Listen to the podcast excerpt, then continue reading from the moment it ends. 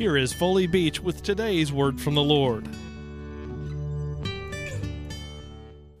Now, I know most of us don't like to think much about death, especially ours.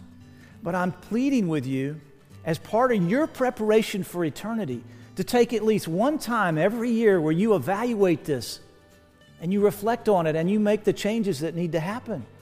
It's important and it's good stewardship, and it will be a blessing to your family. So, are you prepared to face your death? I know a lot of us think, well, we're young. We don't have to worry about that right now. That's a big assumption. Will you have eternal life?